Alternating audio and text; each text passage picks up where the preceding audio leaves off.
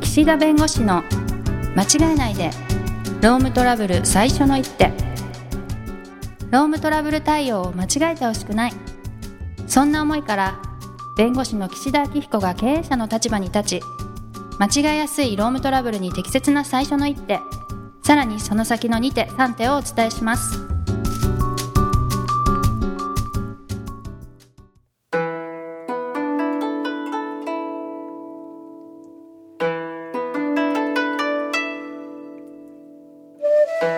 新年明けましておめでとうございますおめでとう ございます。声おかしくないですか新年早々ね、声が出ないっていうね。もうね、幸先のね、悪さしかないですが、はい今よ年もよろしくお願いします、都庁さん。いろしくお願いしますよろしくお願いします岸田さんはいやー、もうこれはあれですよ。今年は 荒波ですね。 波ですねもうね、予測するかのようにそう、はい体調がね、もう全力で悪 いっていうね、まあまあ、そんなことを言ってもですね、大変はいやっていく、ね、やっていくここことからが上。がるしかないそうそうそう、上がるしかないからね。はいということで、さあ、新年一発目ですよ。そうですね前回ですね、はいえー、都庁さんがなんか目標は次回の回に言いますとえあのコアなリスナ ーはえー都知おさんが最後なんか目標はなんかちょっと次回にみたいな確か形にではいおっしゃってたんで、はいさあえ新年一発目ですよ。そんなに打ち合わせで言ってなかったいじゃなやいいやでいすやかいやいやいやちゃんと入ってましたよ前回の回に、えー、そうじゃあ会社を作りたいですお起業ですかうんまあ起業っていうんですかね、うん会社化するっていうか法人化するっていうかなるほどねはいはいじゃあ名実ともに社長になっ て確かにこのロームトラブルをうでまもく社ね員がいないとねローントラブルも何もないでしょういかやらいやそれは誰か雇っていただいて でそそうでこすかからねねうんで都庁さんから顧問契約をいただいてそうなりたいねうんそういうふうになりたいですね。いいですねあでもいいですねそのあ夢はね。夢があるそれ、ねはいいやいやねお金がねこうぐるぐる回るっていうだけの話かもしれない です本当がはいはいはい岸田さんはあるんですか今年の夢ですか、はい今年の夢抱夢負、豊富まあ、前回ちょっとお話ししましたがセミナー100本、あ今年こそ、はいうんそして風邪をひかない、確かにもう無理じゃん、ももう無理もうダメもう無理うもうダでイメンフルエンザにならないねあー昨年のこの時期にインフルエンザだったんですうわー大変そうはだいからは今い、年は健康に、そうですね、ねえ大事で すよさあはいそうは言ってもですよ、もう待ってくれないわけですよ法律はあ法律はねもう刻 々ともう4月1日から何々法が施行されますよとかはいはいはい、はい、待ってくれないわけですなるよほどいやだからちょっとね今年の第一発目ということで、はいまあ、今年ねうんローム分野どんなことが起きるのかとうん大予測 もうね風でノリがおかしくなっちゃってこれ怒られるや つですねはいこれしょう お正月疲れませんまだまったりしてる時にこんなん聞いてねそうですねいやいやはいということでそっかでも新年らしい企画ですよねそうですそうです、はいでまあ今年のですねやっぱり目玉というとですね、うん同一労働同一賃金なんですああドイツ労働ドイツ賃金何度かこのポッドキャストでもですね、はいお話をしましたけれども、、はいいよいよ今年の4月1日からうん大企業でこの同一労働同一賃金ということで契約期間の定めがある従業員の方と期間の定めのない従業員の方とで不合理なね待遇差というものがこれはいかんと違法になる違法になってはいご是正していかなければいけないということで、うんうんまあ、始まると。うんですでにですね実は始まっているところもあるんですけども、はいその分野についてですねちょっはいとまあ細かい話は飛びますがただ4月1日から本格的に始まるとうんいうことで、まあ、各社がいろいろ今やってるわけですよ。うん例えば不合理な差をつけちゃいかんということなんで、うんじゃあ不合理でない理由を設けようとはい例えば仕事と中身とか責任とかね、はい転勤があるとかないとか、うんうんね、そういった形でこう差をいかに正しく説明できるかといなるうほどところで工夫されてる会社さんもあればはいもう無理だ よねともうこの差は説明つかないよねとああ例えば通勤手当とかね、はいね福利厚生的な食堂を使わせる使わせないとかねはいもうね無理だとうんだから同じようにやろうよとはいいうふうに取り組まれてる会社さんもありますなるほどそしてですね派遣従業員の方ねああ派遣の従業員の方についてこれまたややこしいんですようーんそういろいろいろいろ もう今日ねいろいろで片付けますけどもう大変なのへえー、でそういうものが4月1日から始まるんですが、はいここで問題があるんです問題というのは懸念事項というか、はい実はですねこの同一労働同一賃金についてはまだね最高裁判所の判決というのが少ないんです。ああなそるほうど全国各地でいろんなね地方裁判所とかではい例えば住宅手当はどうですよとか、うん家族手当はどうですよとうかんうんあるんですけれども最高裁で出てる判決っていうのが実は2つぐらいしかないんですね。ね、えー、はいでおそらく今年中に最高裁判決この同一労働同一賃金についての最高裁判決が出る、うんあ今予言です よ予言はい質問ですはい法律がまだ施行されてないのに、うん裁判所の判定が出ることがあるっていうのはそれが、はいあのさっきちょっと言った、うんもうすでに昔の法律もあるんですあー昔の法律から若干その考え方ってもうすでにあるのなるでほど、それについての、まあ、考え方を最高裁がバンと出すと、うんうん、でそれは今今回4月1日から始まる法律にも生かされる考え方なので、うん うんそれがね3月31日までに出る確率25%い少な 少なくないいやそれでもねはいやこれから運用するのうに、いん、や最高裁の判決とかある程度ね、はいこうだみたいなのないと企業できないじゃないですか、そうですねそうだから一応こんな感じだよっていううのがん3月31日までの間に出てほしいなっていう気持ちがあるんですはい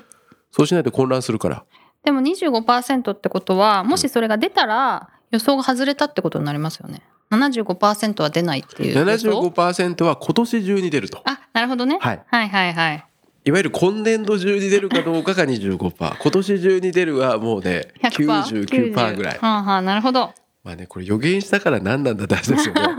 でもただ楽しいかも今年はそういった形でこの同一労働同一賃金についていろいろこうメディアとかねあのいろんなところで取り上げられると思いますので、うんまあぜひですね最高裁の行く制を皆さんご注目していただきながら各社でやることを決めると、うん、はいまあ、今までで私ねどっちかというとまあ様子見ましょうって言ってたんです、まあ、あー判決もまだ出てないし、はいはい所詮地裁だしと、うんうんまあ所詮と言ってあれだけどだからまだそれはねやらなくても大丈夫と、ね、あら言ってたけどもうはいやらなきゃいけないから、うんもうねちょっとそこは今3年のヶね月しかないってことですよねはいはいははいい2つ目2つ目有給休暇のうん5日間消化義務というのが昨年の4月から始まっていてはい今年の3月31日で丸1年経ちますはいということは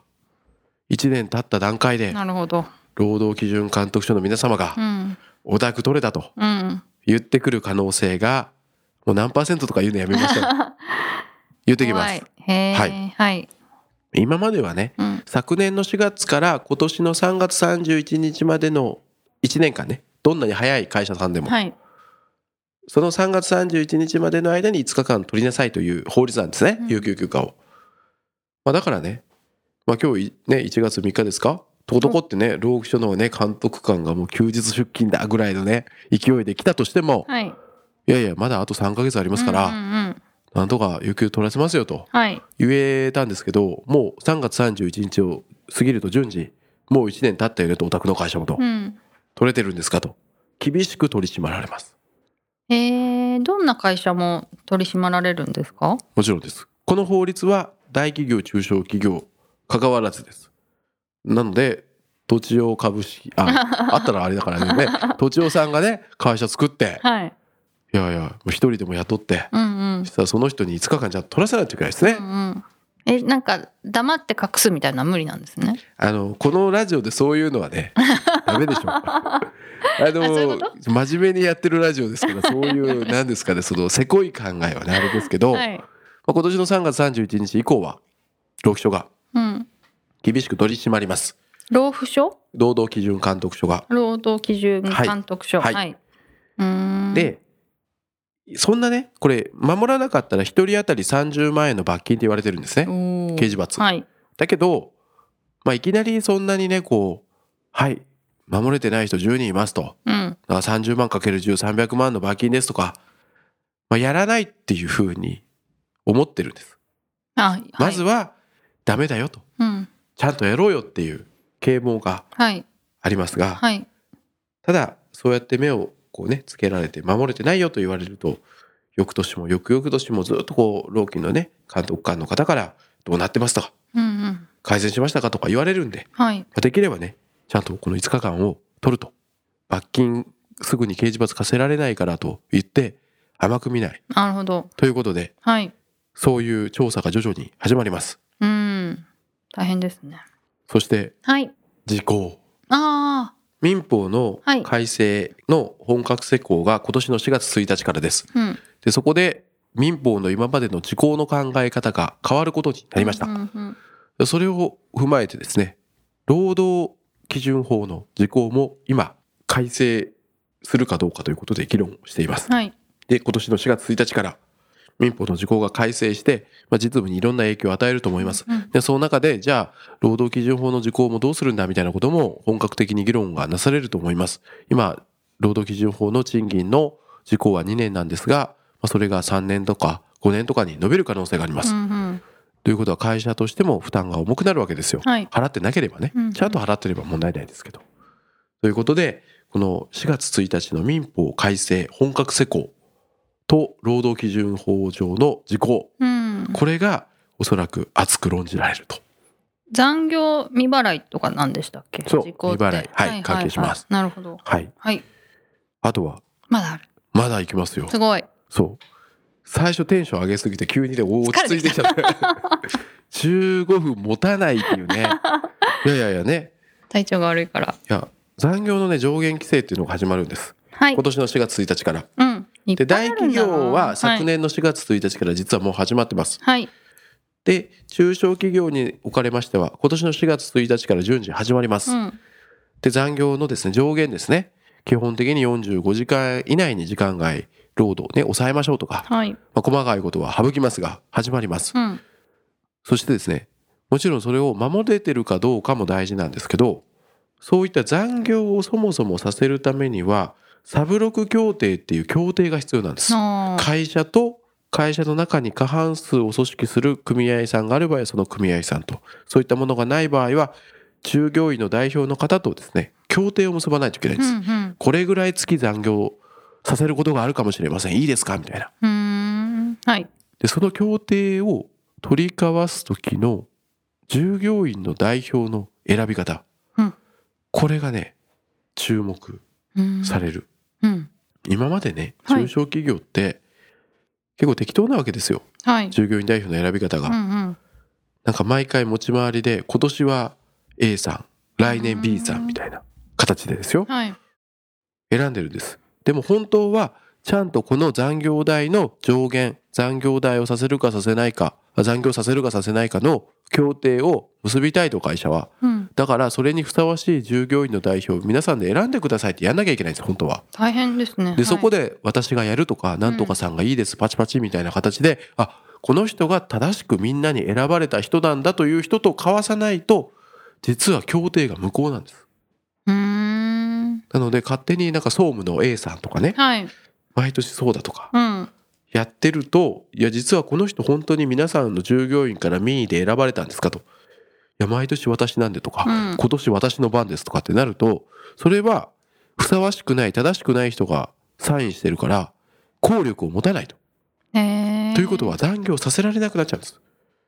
45時間以内がどうこうじゃなくて、うんうん。そもそも1分たりとも残業させちゃいけないんです。協定結ばないと。それは昔からそうだった。本当は昔かそらうだった。昔からある。はいはい。でも、今回こういう形で、やっぱり残業の上限をきちんと定める。それを労使双方が認識する。その中で法律守っていくというのを会社も従業員の方も認識しながらやる。もうね、セリフが長くなるともう最後ね、声がかすれてかす れて。っていうことなんです。ということなはるほ、どねその従業員の代表の選び方、ちゃんとやってますかってね、労働基準監督署の方に聞かれる。もしくはうん、会社の中でトラブルが起きた時に、従業員の方から、いや、俺は従業員代表のその選出手続き聞いてないと。うん。俺に声かかってない時点でおかしいじゃないかと。うん。みんなの中から選ぶんだろうみたいな。だからこの人のサインは無効だと。うん。だから会社は残業させちゃいけないぞと。俺は労基に行くと。どうすんだとはい。言われる可能性があるんで。いい、そうなんだ。なので、この従業員代表の選び方、はい。こういったところも問題になると。へえ。いうことで。はいまあ、。今日はですね、本当に触りの部分だけですが、はい。同一労働同一賃金の最高裁判決が出る。おうそして有給休暇の取得について労基署が本格的調査を始めるうんそして民法改正うん労働基準法の施行の行く末はうんそして最後に残業の上限規制が中小企業も始まるとはいザブロクの従業員代表の選び方は気をつけてということでですねあのすごいお話をさせていただきました盛りだくさんでしたまあ今年もですねなんとか1年はい続けられるよう にお叱りを受けないようにやっていきたいと思いますので、はいはどいうぞよろしくお願いいたします、はいどうもありがとうござあいりがまとうしございた、ました今回も番組をお聞きいただきありがとうございましたロームトラブルでお困りの方はロームネットで検索していただき柿椿経営法律事務所のホームページよりお問い合わせください